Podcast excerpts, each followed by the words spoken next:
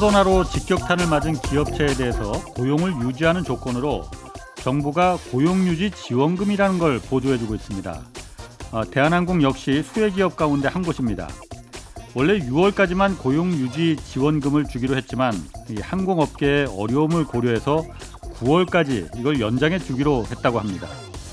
그런데 이 대한항공 조원태 대표의 연봉은 올해 64%를 이미 올린 바 있습니다.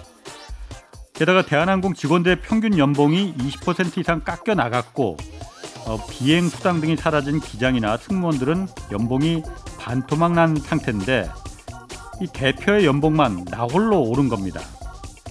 경영진이 고통 분담도 하지 않는데 세금으로 이런 기업을 지원해 주는 게 이거 맞는 건지 모르겠습니다.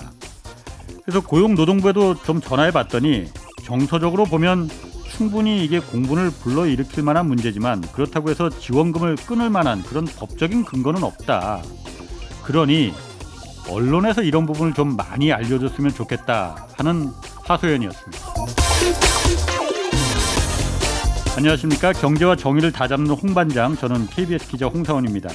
일라디오를 이제 콩에서 보이는 라디오로 시청할 수 있습니다. 콩 앱 켜시고 하단에 있는 캠코더 마크 누르시면 됩니다. 물론 유튜브로도 볼 수 있습니다. 홍사원의 경제쇼 출발하겠습니다.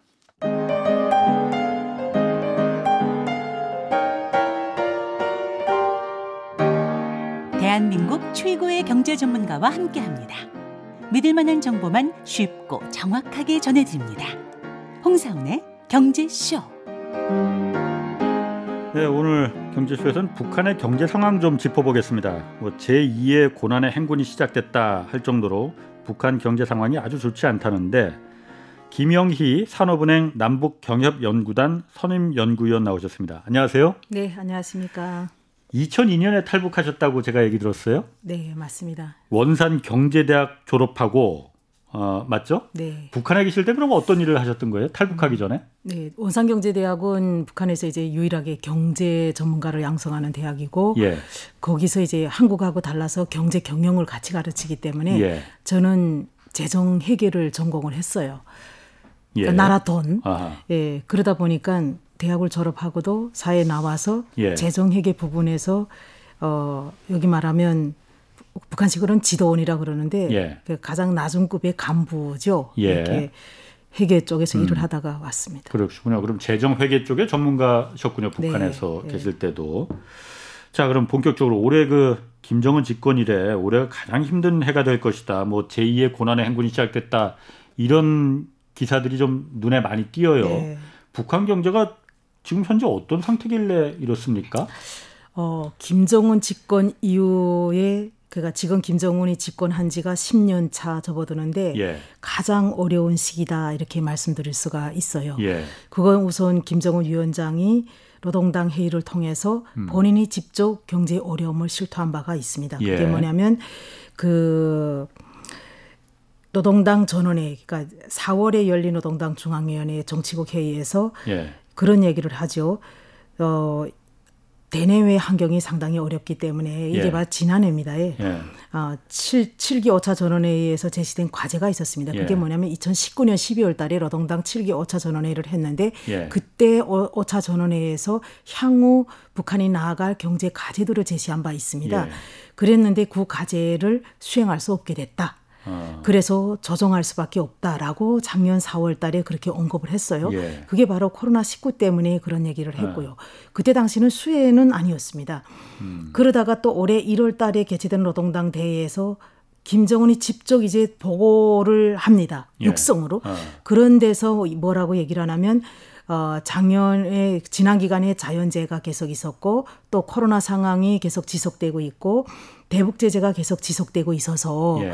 그 그동안의 경제 과제를 목표 과제를 달성하지 음, 못했다라고 언급을 합니다. 예. 그러니까 이렇게 최고 지도자가 언급을 하는 게 사실은 솔직하다고 말해야 되겠는지는 모르겠으나 그 전에 최고 지도자 김일성이나 그렇지. 김정일은 뭘. 못했다는 얘기를 전혀 한 바가 없습니다. 예, 예. 그렇기 때문에 북한 인민들은 당대를 하거나 노동당 전원회를 하거나 하면 항상 그냥 희망만 가질 뿐이죠. 예. 잘 되고 있다라는 것. 예. 근데 이렇게 그 최고 지도자가 직접 이런 걸 언급한 것은 그만큼 경제 상황이 어렵다라는 네. 반증이 아닐까라는 생각이 들고요. 그리고 또 외국의 언론에서도 또 이런 그 보도가 되고 있죠. 예. 뭐 외국인들 같은 경우 외국의 뭐 북한 경제 전문가라든가 이런 분들 같은 경우는 북한에 들어, 들여다 보지는 않았지만 예.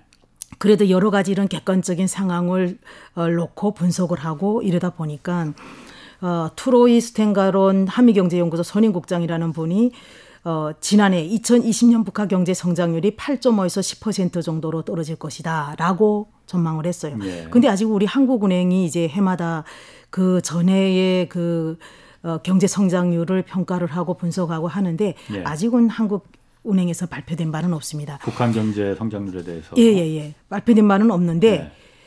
바로 7월 13일 날에 주 유엔 북한 대사가 유엔 고위급 포럼이라는 데서 예.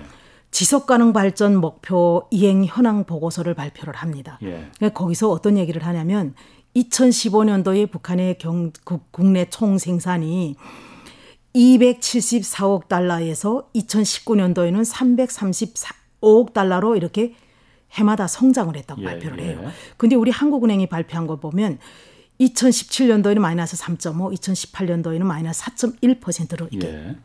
아, 음, 역성장 저성장, 저, 예. 역성장을 했어요. 그럼에도 불구하고 북한은 그동안에는 이렇게 성장을 했다. 음. 5.1%씩. 그런데, 어, 지난해에는 상당히 어려웠다. 라고 했기 때문에 음. 예. 이 어려운 게 얼마나 어려운지는 봐야 되겠죠. 음. 근데 어쨌든 지금 현재 놓고 보면 그 한미경제연구소 선임국장이 발표 놓고 보고 그 다음에 지난해에 그 김정은 위원장이 이렇게 지난해부터 전원회의 노동당대 이렇게 발표한 거 봤을 때는 네. 정말 마이너스 10%까지 모르겠지만 네. 상당한 저성장을 하지 않을까 라고 생각을 합니다. 뭐 고난의 행군이 제2의 고난의 행군이다 이런 얘기까지 나오는 거면 식량나 식량나도 이거 심각한 것 같은데 그 그는 어느 정도 좀 심각한 겁니까? 우리가 제2의 고난의 행군이라 하면 90년대 중반은 정말 어려운 시기였어요. 이게 한국에 계신 분들은 네. 겪어보 북한에 계셨었죠. 예, 네. 겪어보지 못했기 때문에 그 상황이 어느 정도인지를 참 가늠하기는 어려운 부분이죠. 예. 어느 순간에 배급이 다 끊기고 어느 순간에 하루 24시간 전기가 안 왔고요. 예. 공장이 다 멎어섰고 이랬습니다. 근데 예. 그때의 경제 상황에 비교해서 예. 지금이 이 식량난 경제난은 그때에 비교하면 음. 비교할 수 없을 정도예요. 그렇게 나쁘진 않다는 거예요.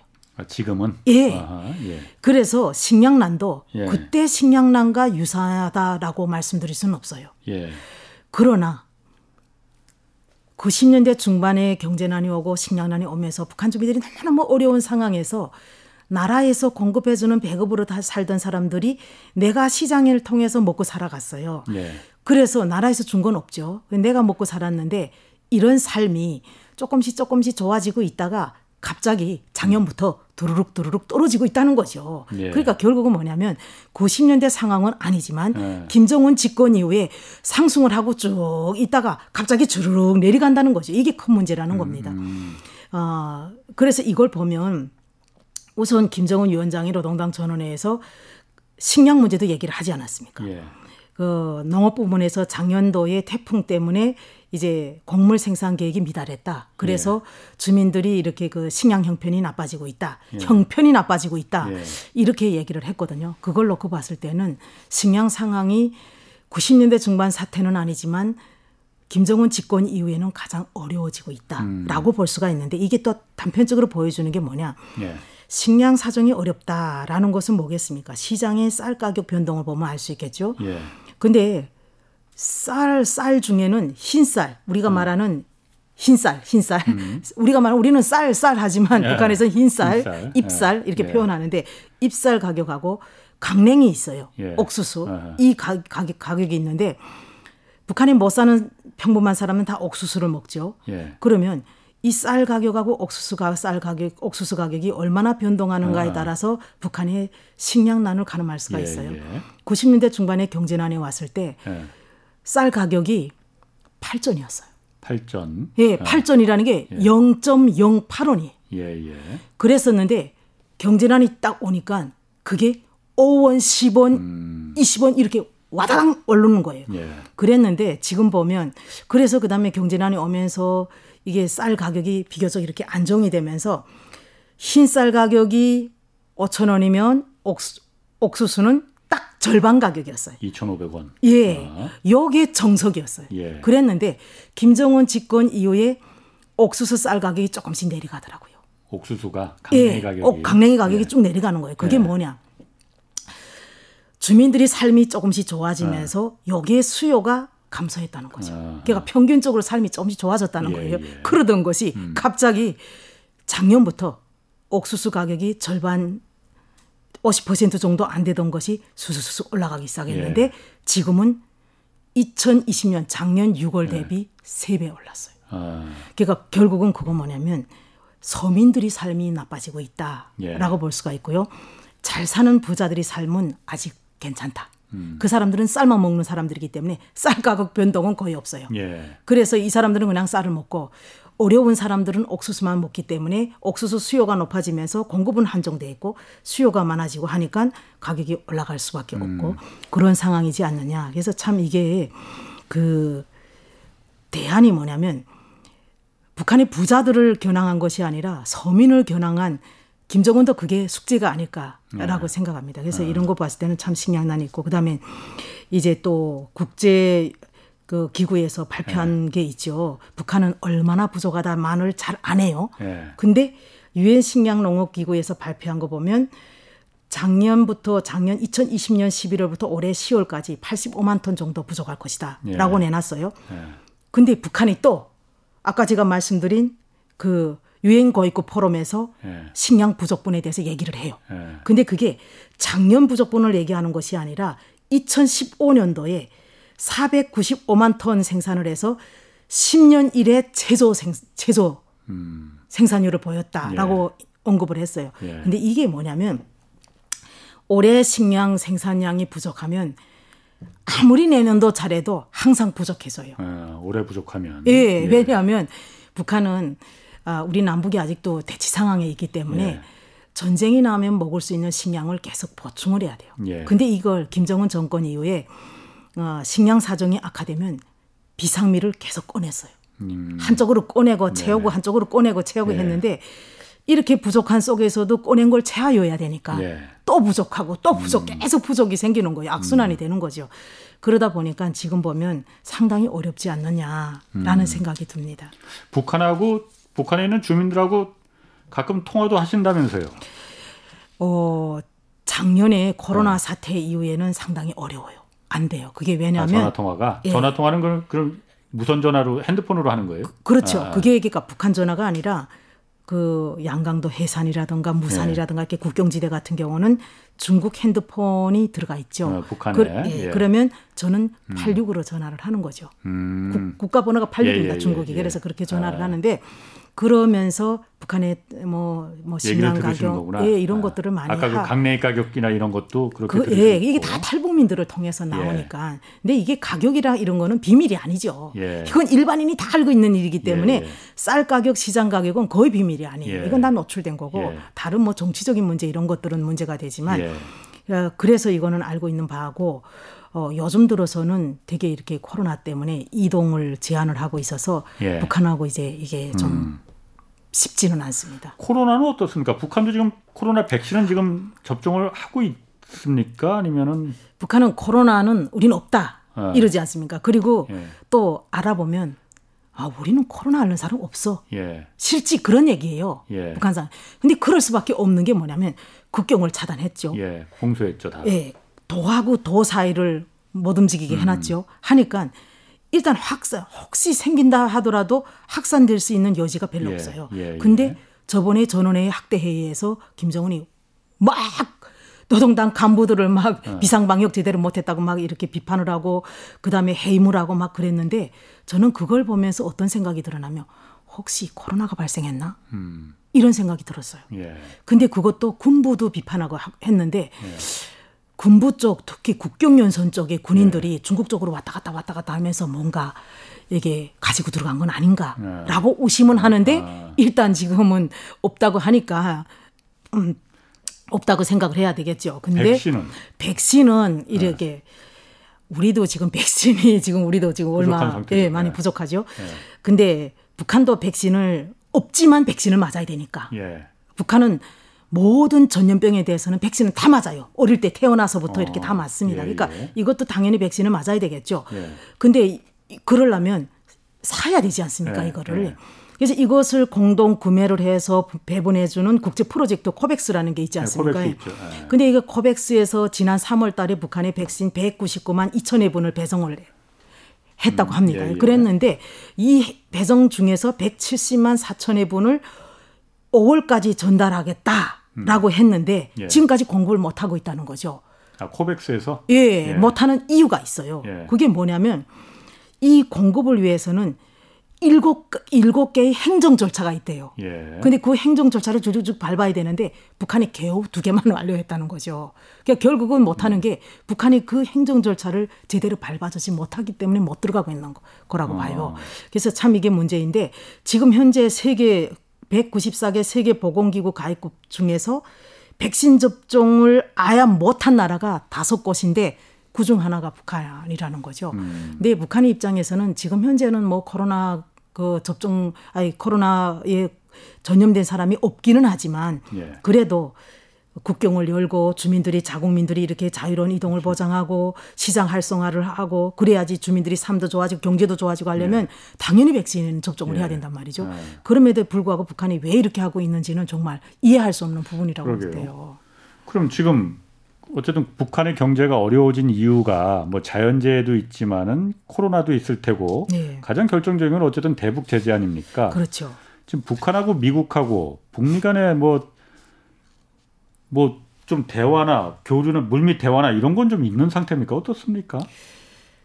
전혀 없는 것 같아요. 일단은 물밑 대화가 있으면 보도가 되겠죠. 예. 어떤 통로를 통해서라도. 예. 그런데 어 지난 4월 달에 그 대북 대북정 미국의 지금 뭐 지금 신행정부의 대북 정책이 검토가 발표된 다음에 유엔의 북한 대사한테 이제 그 대북 정책에 대해서 전달을 하고 예. 북한에다 지금 공식적으로 계속 그 협상에 나와라고 한 이후 예. 그 다음에 성김 특별대표가 아. 한국을 방한을 하고 거기서 한중일 회담을 하- 통해서 이런저런 얘기가 나왔고 북한에 그 다음에 회담을 제안하는 계속 이런 얘기를 했죠. 예. 그럼에도 불구하고 지금 북한이 전혀 움직이지 않고 있고 어, 그 이후에는 지금 협상에 협상에 대한 얘기가 음. 그렇게 나오지도 않고 있습니다. 근데 그런데 며칠 전에 그 북한이 갑자기 그 뭐 이런 얘기를 했잖아요. 그러니까 미국에 대해서 인도적 지원을 정치적 목적으로 이용하지 말라 이렇게 음, 음. 성명을 낸게 있었거든요. 네, 네. 근데 이 말은 다시 말해서 미국이 뭔가 인도적 지원을 할걸 뜻을 북한에 내비쳤으니까 북한이 이런 말을 했을 거 아니에요. 이거로 봐서는 좀 물밑에서 뭐가 좀 오고 간 건 아닌가 그런 생각도 어, 있는데. 그런 것보다도 예. 미국 정부가 인도적 지원을 한다기보다도 예. 미국에 있는 그 아. 인도적 지원 단체들이 많죠. 예. 그리고 전 세계의 인도적 지원 단체들이 북한에 인도적 지원을 하려면 미국이 지금 뭐 유엔 대북 제재 위원회라는 게 기본적으로 미국이 힘이 있지 않습니까? 예. 그래서 대북 제재 위원회 승인을 받아야 돼요. 예, 그렇죠. 그 절차가 또 필요하고 예. 어 그러니까 그런 비판이라고 볼 수가 있고요. 아, 어 그러면서 뭐라고 얘기하냐면 예. 여기 이번에 그 비판을 하면서 한 것이 개인이 명의 개인이 명의로 이제 그걸 비판을 예, 했지 북한에서 않습니까? 개인 명의로 예, 개인 명의로 비판을. 했는데 거기서 뭐라고 얘기를 하냐면 예. 61년도에 제정돼서 개정 그동안에 개정을 많이 했어요. 예. 대원조법이라는 미국의 원조법이 있는데 예, 예. 거기에 498조에 보면 이런 내용이 있어요. 미국과 사상과 이념이 다른 공산주의 국가들에 대해서는 지원을 불허한다. 음. 이런 내용이 있다는 예, 거죠. 예. 예. 그렇기 때문에 그런 기재를 두고 이런 내용들은 정치적 목적으로 이루어지고 있다라고 아. 비판을 하고 있는 것이고요. 음. 그리고 이렇게 지원을 하고는 또 거기에 대한 고만한 대가를 자꾸 빠, 받아간다는 거죠. 예, 미국이 예. 정치적이든 경제적이든 뭐 이런 것들 그러면서 비판을 하고 있는데 결국은 이거는 뭐냐면 그 국제사회가 인도적 지원을 함에 있어서 어, 미국이 승인을 하고 이런 문제에 대해서 너무 정치적으로 관여하지 말아라라는 예. 거라고 볼 수가 있고요. 또 그다음에 하나는 뭐냐면 어, 비핵화 문제도 마찬가지예요. 예. 또 트럼프 행정부에서는 인권 문제를 먼저 놓 인권 문제하고 비핵화 문제를 같이 가진 않았습니다. 근데 지금 바이든 행정부는 계속 인권 문제를 거론한단 말이죠. 음. 예, 예. 그러니까 인권 문제를 거론하면서 비핵화 문제도 논의하고 있고 이러다 보니까 그게 포 그걸 다 포석하는 내용이 아닌가. 음. 그러니까 너무 이런 그 뭐야 인권 문제를 가지고 얘기하지 말아라. 그러면 아. 아. 무것도안 된다. 이런 아. 것이 아닐까. 아. 북한의 인권 문제만 얘기를 하면 발끈발끈하니까. 그렇죠. 예. 아, 먼저 그러니까 그 미국에 대한 그러니까 앞으로 있을지 모를 그 대화 재개를 놓고 예. 먼저 그 경고 차원에서 좀 그렇죠, 말한 그렇죠. 걸 수도 있겠군요. 그러니까 인도적 문제도 있지만 다른 여타 문제도 예. 다 포석이 아닐까 이렇게 생각을 합니다. 그럼 북한하고 중국과의 관계 사실 지금 북한 입장에서는 중국이 거의 생명줄이나 마찬가지인 거 아니에요? 그렇죠. 사실은 경제 문제에서 다 중국에 그 기대고 있는 상태 아닙니까? 그렇죠, 그렇죠. 김정은으로서는 사실은 김정은 집권 이후에 김정일 때보다도 경제에 많은 것을 집중을 하고 예. 경제 개발을 하고 그러다 보니까 미국과의 관계 개선도 되게 중요하지만 사실은 중국과의 문제가 더 중요하죠. 예. 더 중요하죠. 예. 어, 그러기 때문에 북한의 입장에서는 중국과하고 어, 어떻게 하면 그 혈맹이라는 그 관계를 네. 계속 가져가 가져가야 될까라는 네. 걸 많이 많이 고민을 하죠. 사실 근데 김정은이 2012년도에 최고 지도자로 등장을 하면서 그때까지만 해도 북중 관계 그렇게 좋지는 않았습니다. 음. 비핵화 문제 그러니까 북한이 핵실험하고 막 이러면서 아. 예 그러면서 예. 중국이 별로 이렇게 북한을 달가워하지 않았어요. 어, 자기 말을 안. 들은 예 말을 어. 너무 안 들으니까 예. 그뭐 이제는 핵실험하지 말아라. 네. 자기네처럼 경제 개혁 개방을 하고 인민들이 잘 사는 삶을 가져다줘 이- 이렇게 이렇게 했는데 너무 너무 말을 안 듣는 예. 거죠. 그러다 보니까 그렇게 그렇게 안 좋아지고 있다가 예. 급격하게 좋아진 것이 김정은하고 시진핑 주석이 이 방중 문제였죠. 예. 근데 그럼에도 불구하고 북중 관계는 뗄래야 뗄 수 없는 관계예요. 그렇겠죠. 90년대 중반에 경제난이 왔을 때 북한 주민들이 그래도 죽지 않고 살아갈 수 있었던 것. 300만이 굶어 죽었다고 하지만 나머지 살아남은 사람들이 다 중국이 있었기 때문이었고요. 예.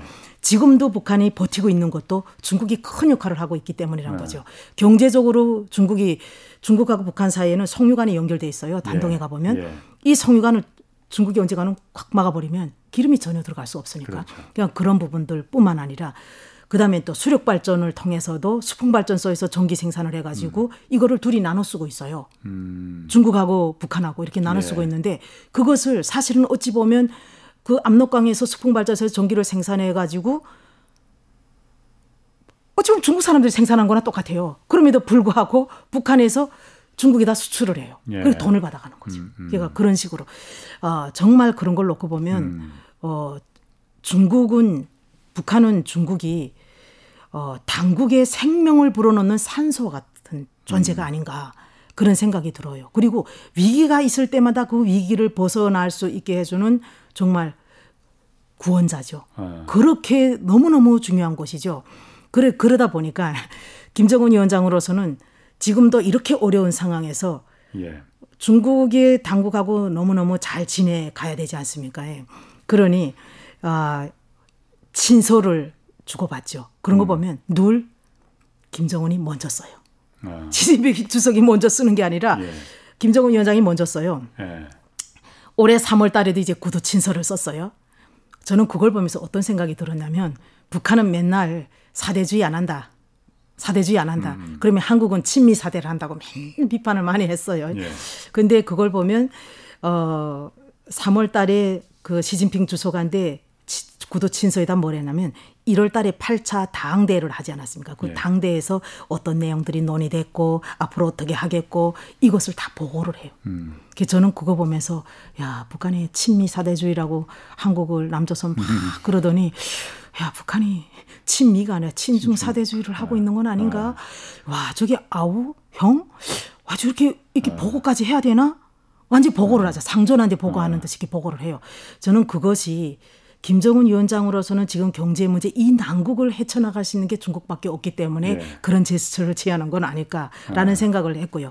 그런데 또 시진핑 주석이 거기다가 답전을 보내요. 아주 네. 짧게 답전을 보냈는데 그 답전에 보면 뭐라고 얘기냐면 예. 양국 주민들에게 그러니까 중국 주민, 북한 주민들인데 훌륭한 생활, 훌륭한 생활, 생활을 마련해줄 용의가 있다. 예. 그러니까 잘 살게 해줄 용의가 있다. 예. 손만 내밀어라. 예. 우리 잘 살게 해주마. 예. 이런 거죠. 3월 달에 이미 그랬어요. 근데 7월 11일 날 중조 우호 조약 체결 60주년 맞아 또 축전을 먼저 그렇지. 하는데 예, 예. 또 김정은 위원장이 또 먼저 보내요. 예. 그래서 먼저 보내서 거기 또 시진핑 주석이 또 답전을 보내요. 예. 그 답전을 보면 또 똑같아요. 어, 중국 인민은 물론 북한 인민에도 예. 행복을 마련해줄 영이 있다. 예. 결국 뭐냐 경제적인 지원 어려울 때 손만 내밀어라 해줄 예. 수 있다. 하, 그러니까 김정은 위원회에서는 이만한 덩치큰 형이 부자 예. 형이 뒤에 딱 있다고 생각하니까 마음이 든든한 거죠. 어. 그래서 북한은 중국과는 뗄래야 뗄 수 없는 관계. 특히 경제적으로. 북한 이제 공산당 지도부는 김정은도 그렇고 아까 말씀하신 대로 친중 사대주의 라고 이제 생각될 정도로 예. 중국에 기대고 있다, 고마움을 느끼고 있다라고 예. 말씀하셨는데 북한 일반 주민들도 그렇게 생각하고 있습니까? 그렇죠. 그걸 다 알고 있는 거예요, 어, 그러면? 예, 예. 일단은 6.25 전쟁 때 예. 우린 유엔군이 도와주지 않았습니까? 네. 지원해줬는데 북한은 중국하고 중국군이 예. 도와주지 않았습니까? 예. 러시아는 빠졌어요. 예, 예. 어, 중국군이 도와줬는데 중국인민 지원군이 와서 도와주다 보니까 거기에 대한 고마움. 북한 주민들은 뭐 그건 그렇다 치고 요즘 현대에서 아 이제 봐요. 이제 그때부터 생각을 아. 하는 거죠. 예. 그리 그런데다가 옛날 거슬러 올라가 생각하는 예. 독립운동할 때도 동북 동북에 예. 가가지고 중국하고 같이 예. 일본이라는 예. 그, 그 목적을 위해서 제국주의를 위해서 그 음. 반제국주의를 위해서 싸웠고 또 그다음에 6.25 전쟁이 있고 그다음에 또 경제난이 오니까. 예. 근데 사실은 60년대 60년대는 북한이 좀 잘 살았어요. 그렇죠. 그때는 뭐 중국보다. 한국보다도 한국보다도 지, 예, 예. 그 경, 그때는 더 높았어요. 러시아의 지원을 많이 받아가지고 아. 중국은 49년도에 사실은 해방이 됐잖아요. 예. 내전을 하다가 그러다 보니까 중국이 좀 어려울 때 중국 사람들이 북한에서 많이 도움을 줬어요. 네. 그래도 얼마나 좋겠어요. 중국에 비하면 세 발의 피죠. 예. 예. 그러다가 90년대 중반에 어려워지니까 그때 북한 주민들이 중국이 없었으면 정말 살 수 없었다는 걸 너무 다잘 알고 알았구나. 너무 잘 알고 있죠. 아. 그래서 90년대 중반에 중국에 친척 있는 사람들이 어 중국에 배급 타러 간다고 했어요. 아, 아. 배급 타러 간다고 두만강 압록강을 막 넘어서 겨울이면 오름 위로 막 뛰어갔죠. 그러면 국경경비대가 총을 메고 지키고 있어요. 야, 니 어디 가니? 어, 나는 중국 친척한테 배급 타러.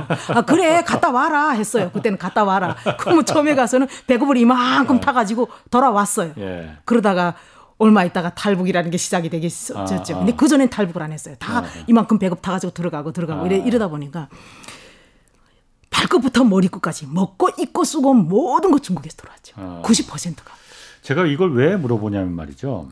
그 우리 이제 남쪽에 있는 한국 사람들 중에 많은 사람들이 아, 북한이 물론 정치인들 중에서도 뭐 그렇게들 많이들 얘기를 합니다. 아, 북한이 얼마 못 버틴다. 음. 그리고 못 버티면은 자연스럽게 체제가 무너지면은 흡수통이라면 된다. 예. 그러니까 분명히 무너지면은 거기 이제 한국 군이 들어가서 그리고 한국 정부가 북한을 자연스럽게 흡수하면 된다라고 그렇게 생각하는 분들이 의외로 많거든요. 음. 그런데 한국군이 평양에 들어가는 걸 중국이 가만 놔두고 보겠느냐. 안 놔두죠. 그리고 북한 주민들이 예. 한국군과 중국군 중에 어느 쪽을 더 선호하겠느냐.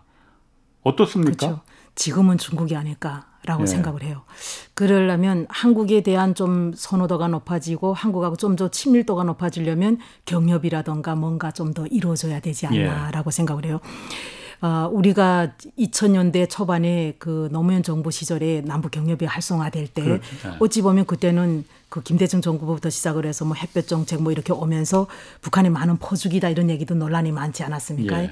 근데 그럼에도 불구하고 그래도 긍정적으로 하나 할 수 있는 건 뭐냐면 경협을 통해서 북한 사람들이 한국에 대한 이런 이미지가 좀 많이 개선된 거 그런 거는 긍정적으로 평가할 수 있어요. 예. 그래서 결국은 남북 간에 계속 교류가 되고 이러다 보면 북한 사람들이 친남하나 될 수밖에 없어요. 예. 친중이 친남하나로 돌아설 수밖에 없고 그때로부터 남조선이 아니라 주민들 속에서는 아랫동네라는 표현이 나오기 시작을 했죠. 예, 예.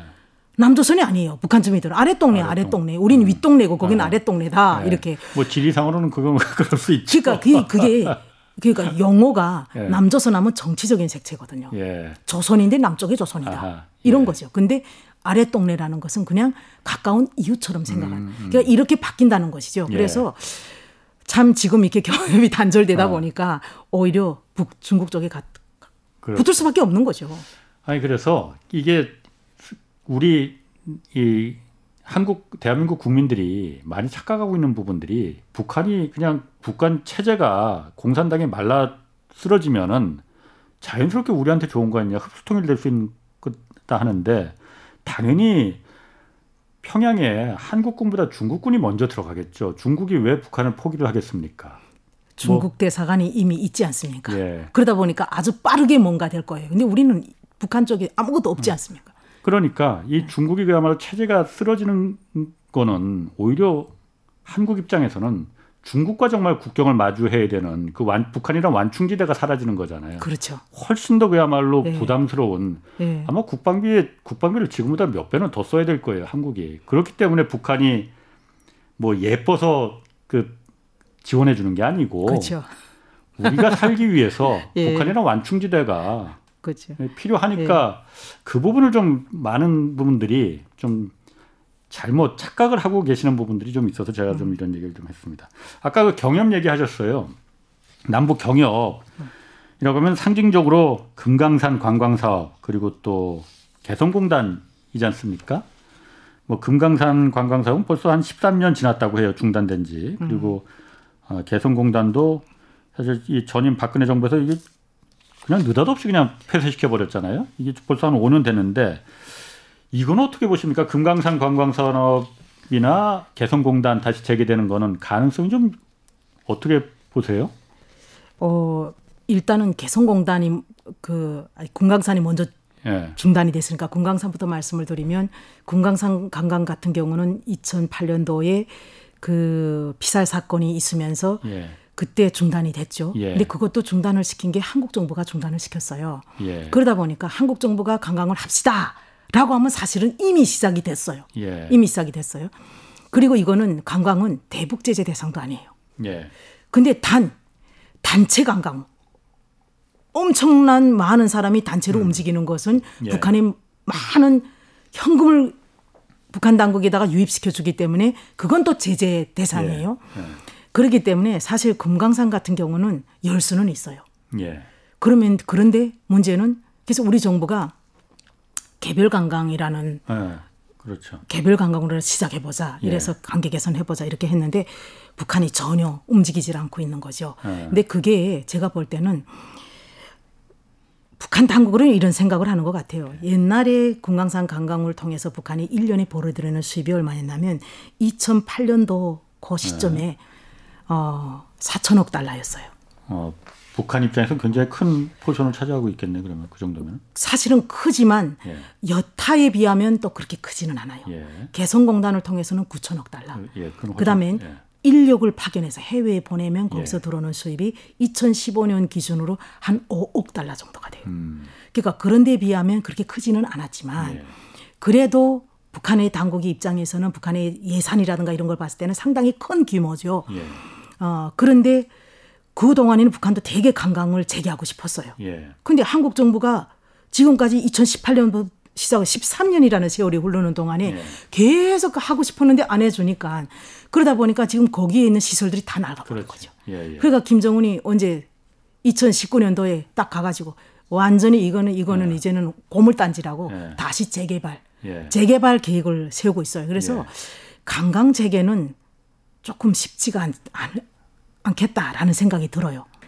관광을 재개를 한다면 군강산보다 원산 패키지. 아. 그러니까 원산을 북한이 원산 갈마 해양 관광지구라 해가지고 예, 예. 2018년부터 지금 엄청나게 개발을 해놨어요. 예. 근데 아직 완공은 안 됐는데 조만간 완공이 될 거예요. 음. 그러면 원산 관광을 먼저 하고 그다음에 군강산은 개발을 하지 않을까.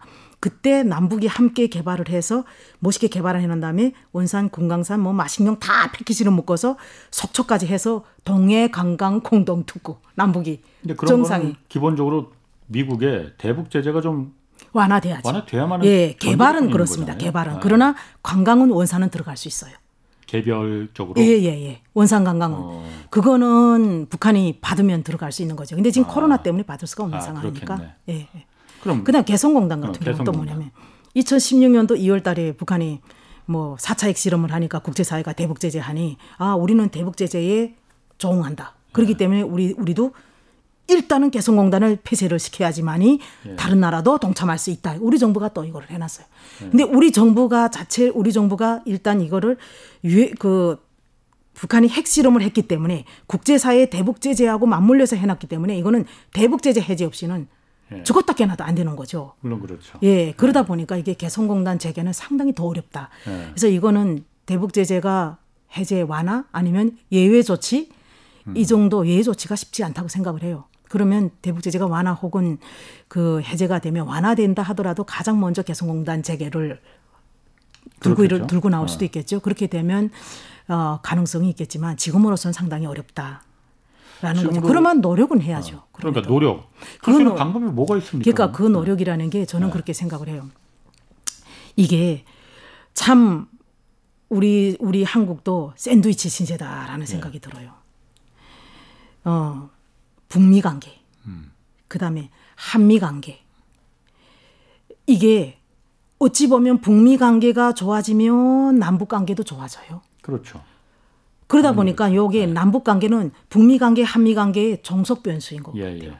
예. 그러다 보니까 상당히 어려운 부분인데 그러니까 한미 관계를 계속 돈독히 하면서 어떻게 하면 예외라든가 이런 걸 받아낼 수 있을까라는 예. 쪽을 계속 고려 고민을 해봐야 되고 또 어떻게 하면 남북 관 북미 관계를 개선할 수 있을까 예. 북한을 잘 움직여서 이런 것도 해야 되고 또 남북 관계를 어떻게 하면 또 개선할 수 있을까 하고 노력을 해야 되는데 이게 상당히 어려 어려운 게 예. 뭐 개성공단 연락사무소부터 시작을 해서 이제는 거기까지 폭파됐죠. 그러니까. 그다음에 남북이 연락할 수 있는 연락 채널이 몽땅 중단이 돼, 몽땅 네. 폐쇄가 돼 있죠.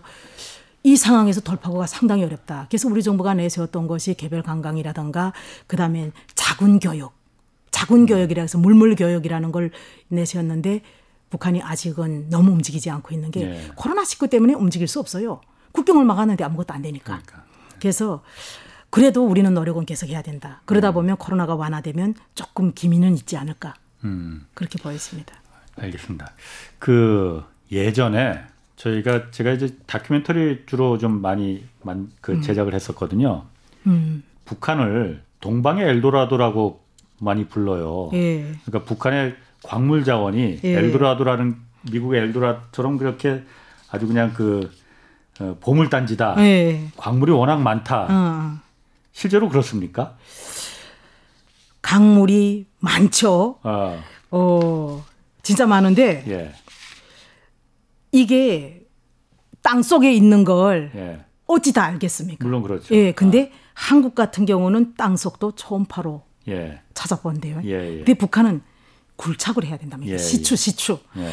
막 뚫러서 얼마 있는지 얼마 있는지 이렇게 다 찾아봐야 되기 때문에 네. 쉽지가 않은데 북한이 아까 말씀드렸던 국제 유엔 그, 그 회의에서 북한이 뭐라 그러냐면 우리한테는 강물 자원이 어 7조 달러 정도 매장돼 있다.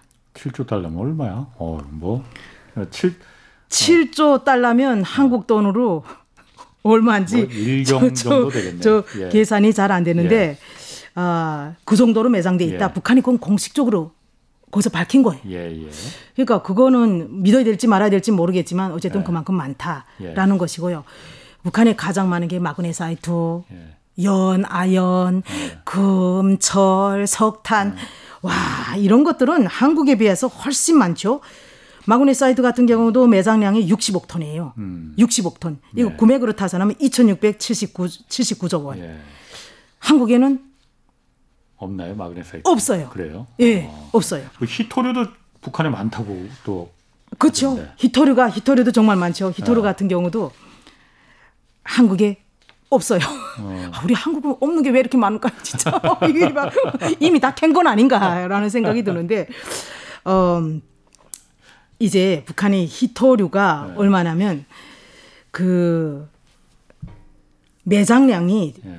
중국이 지금 전 세계적으로 중국이 제일 많다고 말을 해요. 예, 예. 4,400만 톤이다라고 하는데 중국이 예, 예, 예. 근데 여기에 숨어 있는 게 북한이에요. 네. 요거보다 400만 톤이 많아서 4,800만 톤이다. 아, 북한이 오히려 중국보다 매장량이 더 많다. 더 많다. 히토류 같은 예, 경우에. 예, 예. 더 많다. 그럼 그러니까- 히토류 같은 경우에 지금 요즘은 첨단 산업에서 안 쓰이는 데가 없는데. 아이고, 없죠. 우리 가지고 있는 어. 핸드폰부터 시작해서 모든 데다 들어가죠. 이게. 그렇죠. 그렇기 때문에 근데 이 히토류를 좀 남북이 정말 겨루 협력을 하게 되면 네. 거기 개발도 들어가고 이러면 어, 우리 한국이 중국에서 수출해오는 수입해오는 게 42% 돼요. 예. 근데 그것을 북한에서 수입을 해온다면 남북이 윈윈하고 얼마나 그렇죠. 좋겠습니까? 이게 참 네. 답답한 일인데 아 그렇게 북한은 정말 강물 자원은 어마어마하게 매장돼 있다라는 거죠. 근데 광물 자원이 그렇게 뭐 동방의 엘도라도라고 불릴 정도로 많은데 그게 지금 거의 다 중국으로 그냥 거의 뭐 헐값에 좀 북한 입장에서도 팔, 광물 자원이 많으면 뭐해? 팔 데가 없으니까 중국에서 싸게라도 팔아야 될 거 아니에요. 그러니까 이 입장은 이해가 가는데 네. 중국에 그게 다 헐- 헐값으로 팔려 나간다고 하더라고요. 이, 게 북한에 원래 광물 자원을 헐값으로 안 팔았어요. 예. 그러다 언제부터 그랬냐면 90년대 중반에 경제난이 오- 왔잖아요. 네. 근데 이 경제난이 오기 전에 90년대 중반 하면 어떤 생각이 드세요? 90년대 초반에 무슨 일이 세계적으로 무슨 일이 벌어졌어요? 그다저 그 무너졌죠. 소련이 아, 예, 예. 소련부터 시작해서 사회주의 예. 국가가 붕괴되기 시작을 해서 예. 그러다 보니까 사회주의 시장이 사라진 거예요. 예. 사회주의 시장이 있을 때는 북한을 비롯해서 모든 사회주의 국가들이 물물 교역을 했어요. 예. 경화가 필요 없죠. 음. 그러다 보니까 외화가 필요 없어요. 예, 예. 그래서 그때는 저 나라에서 우리 필요한 걸 줘라, 우리 필요한 거 주고 서로가 예. 유무상통을 했어요. 예. 근데 이제 이제는 자본주의 시장이 뛰어들면서 경화가 필요하고 돈이 예. 필요하죠. 그래가지고 그때부터 가장 손쉽게 팔 수 있는 게 자원이었어요. 그렇겠죠. 그래서 어쩔 수 없이 어쩔 수 없이 예. 그래서 석탄 캐서 팔고 강, 강, 강물을 캐서 팔고 예. 이래서 팔기 시작을 한 거죠. 예. 근데 제일 많은 수요가 중국이죠. 예. 중국에 팔 수 있었던 건 또 뭐냐면 이게 그 많이 팔기도 했지만 예. 그때부터 중국의 2000년대 중반부터 시작을 해서 그러니까 2005년, 6년 이때쯤이에요. 예. 그때부터 시작을 해서 북한이 중국에다가 개발권을 주기 시작을 했죠. 개발권을 예, 강물 개발권. 그냥 파서 중국에 파는 게 아니고 아니 아니 예, 예. 아. 개발권을 줬죠. 너는 이 광산을 개발을 해서 우리를 이만큼 지고 나머지 너희가 가져라라고 했고 또 일부는 합작을 한 거예요. 음. 예. 우리 50 너네 50 돼 가지고 생산물이 절반은 우리 절반은 너네 예. 이런 식으로 했어요. 근데 그게 뭐냐면 중요한 건 안 팔았어요. 음, 마그네사이트, 연, 아연, 금 이런 건 안 팔았어요. 진짜 진짜 돈, 돈 되는 거는 그래도 이건 귀한 거안 주죠. 아, 북한 뭐냐면 지도부도 그래도 생각이 예. 충분히 있었네. 한개. 석탄, 예. 그다음에 동, 철. 철 이런 것만 했어요. 예. 그런 것만 팔았는데 음, 각도 저기 우리 하- 한반도 지도의 제일 꼭대기가 어디예요? 한경북도, 예. 양강도, 자강도, 한경남도, 평안남도, 평안북도 모든 도마다 있는 광산들이 다 들어가 있어요. 음. 거기다 개발권 다 줬어요. 이랬는데 김정은 딱 들어서면서 야 이게 뭐야? 헐값으로 주는 거 아니야? 예. 안 돼. 예. 이랬어요. 그 다음에 개발권 그 다음부터 안 줘요. 어. 근데 이, 개, 이 개발권이 합작이 30년, 50년. 음. 아직도 많이 남아있죠. 계약 기간이. 예. 근데 그럼에도 불구하고 김정은 들어서는 예. 일절 개발을 못하게 해요. 아, 더 이상 합작으로 그러니까 권리를 안- 넘기지는 안 넘겨주죠. 예. 어. 합작도 안 하고 예. 권한도 안 줘요. 개발권도. 그러다 예. 보니까 요즘은 그런 건 없지만 그래서 앞으로 개발해야 될 부분이 너무 많죠. 음. 근데 북한 같은 경우는 사실은 지금 그 뭐야 어, 강산이 노후화돼 있고 전기도 없고 하다 보니까 땅 속에는 어마어마한데 나올 수가 없는 거죠. 예. 땅 밑에 계속 있는 거죠. 이게 한국의 역할이 아닐까. 근데 어쨌든 이렇게 대북 제재가 계속되고 북한 입장에서 그야말로 팔 수 있는 팔 게 없고 팔 수 있는 국가도 중국밖에 없는 입장에서는 이 상태 가 오래되면은 지금이야 김정은 체제가 그 권리를 안 판다고 하지만은 나중엔 정말 굶어 죽을 지경 되면은 안 팔 수가 있겠습니까? 굶어 죽을 지경까지는 안 온다고 생각해요. 중국이 있지 않습니까?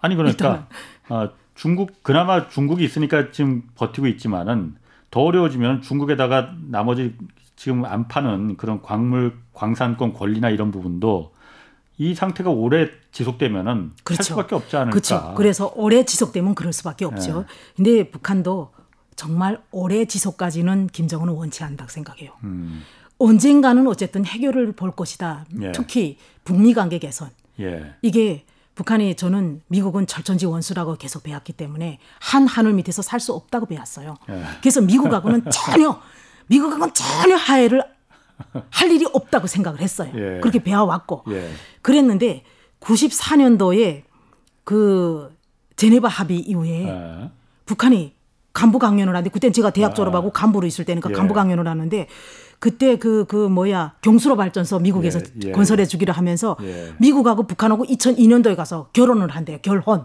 아, 그게 뭐냐면 이이 뭐야 수교를 맺는다는 거죠. 그래서 그때 깜짝 놀랐어요. 수교한다는 거 결혼인 예. 결혼한다고 표현을 결혼한다고. 표현하다. 아, 엄마나 저런 철전지 원수하고 아, 결혼한다고. 그러니 결국은 아, 우리나라도 예. 그때 북한에 있을 때 우리나라도 세계 강국인 제 제강국인 미국하고 친해지고 싶어 하는구나. 예. 그때 느꼈어요. 아, 근데 지금 더, 더 느껴요. 지금 더 느끼는 게 뭐냐면 2018년도에 어, 비핵화 문제 때문이긴 하지만 어쨌든 북한의 최고 지도자가 처음으로 미국의 대통령하고 세 번이나 정상회담을 했잖아요. 그렇죠. 그러니까 북한 사람들이 얼마나 생각을 하겠어요. 와, 우리는 세계 강국인 미국 대통령하고 이렇게 정상회담을 한 거 보니까 뭔가 좋아질 날이 오겠구나. 북한 사람들 기대가 엄청 크지 않습니까? 근데 이게 계속 지속될 수는 예. 없어요. 예. 언젠간 되지 않을까라는 예. 생각인데 그럼에도 불구하고 어쨌든 어, 이 대북 제재 문제가 어느 정도 해소되고 막 이렇게 되고 그 전에도 남북 간에 잘 관계 개선을 가지고 가야지 이런 땅 속에 묻힌 이런 것도 우리의 목. 그렇죠. 예, 예, 예. 그렇게 되지 않을까. 그 어떻습니까? 그 지금 그 보시기에 중국에 아니, 북한에서 이제 그 대학 시절까지 나와 다니시고 또 그다음에 나와서 사회생활도 예. 뭐 하셨을 테니까 특히나 경제 쪽에 이제 계속 계셨었으니까 중국이나 베트남 같은 경우에는 이제 사회주의 시장 경제를 도입하고 그래서 어쨌든 세계 시장에 편입을 했지 않습니까? 예.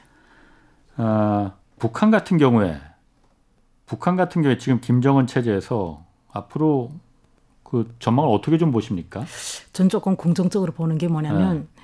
북한이 김정일 때까지만 해도 대외 개방을 별로 안 했어요. 예, 그러니까 그래봐야 그 개성공업지구, 예, 그다음에 금강산 관광, 항공평 위하도 중국 쪽, 예. 그다음에 나진 선봉, 예, 특구라는 게 여기 네 개였어요. 예, 예. 근데 김정은 들어서 2013년부터 지금까지 이렇게 경제 개발국, 경제 개발국, 경제 개발 이렇게 지정을 했어요. 외국 아. 예. 기업들이 들어오라고. 예. 이게 몇 개냐면 어 24개. 어, 이렇게 지정을 했어요. 그런 예. 걸 놓고 봤을 때 어, 분명히 외자를 유치해서 개발을 하겠다는 거기 때문에 예. 북한이 개혁 개방이라는 말은 하지는 않았지만 예, 제한적으로 개혁 개방은 이미 시작을 했다고 봐요.